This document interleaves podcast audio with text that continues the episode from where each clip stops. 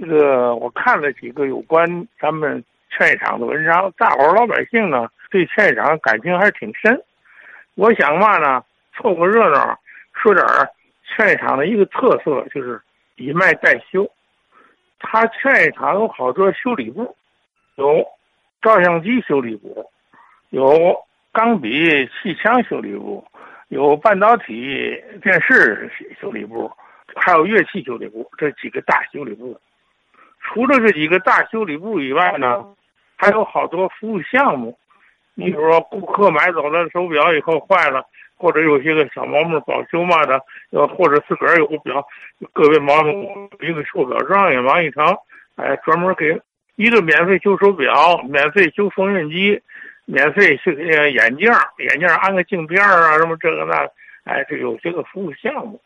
除了这些个项目以外呢，还有一些个项目呢。就是劝业场卖假发，原来是全天津市独一份儿。劝业场做锦旗，原来东马路有一个，劝业场有一个。哎，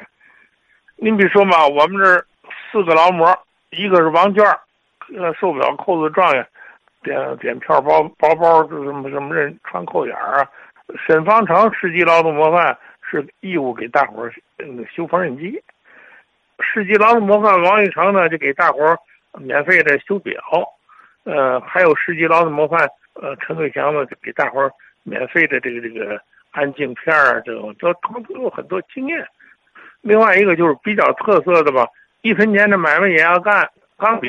大伙儿那阵儿钢笔是主要书写工具啊，那阵儿没有圆珠笔，钢笔坏了以后是吧，给大伙儿修理啊，钢笔啊。哎，我原来是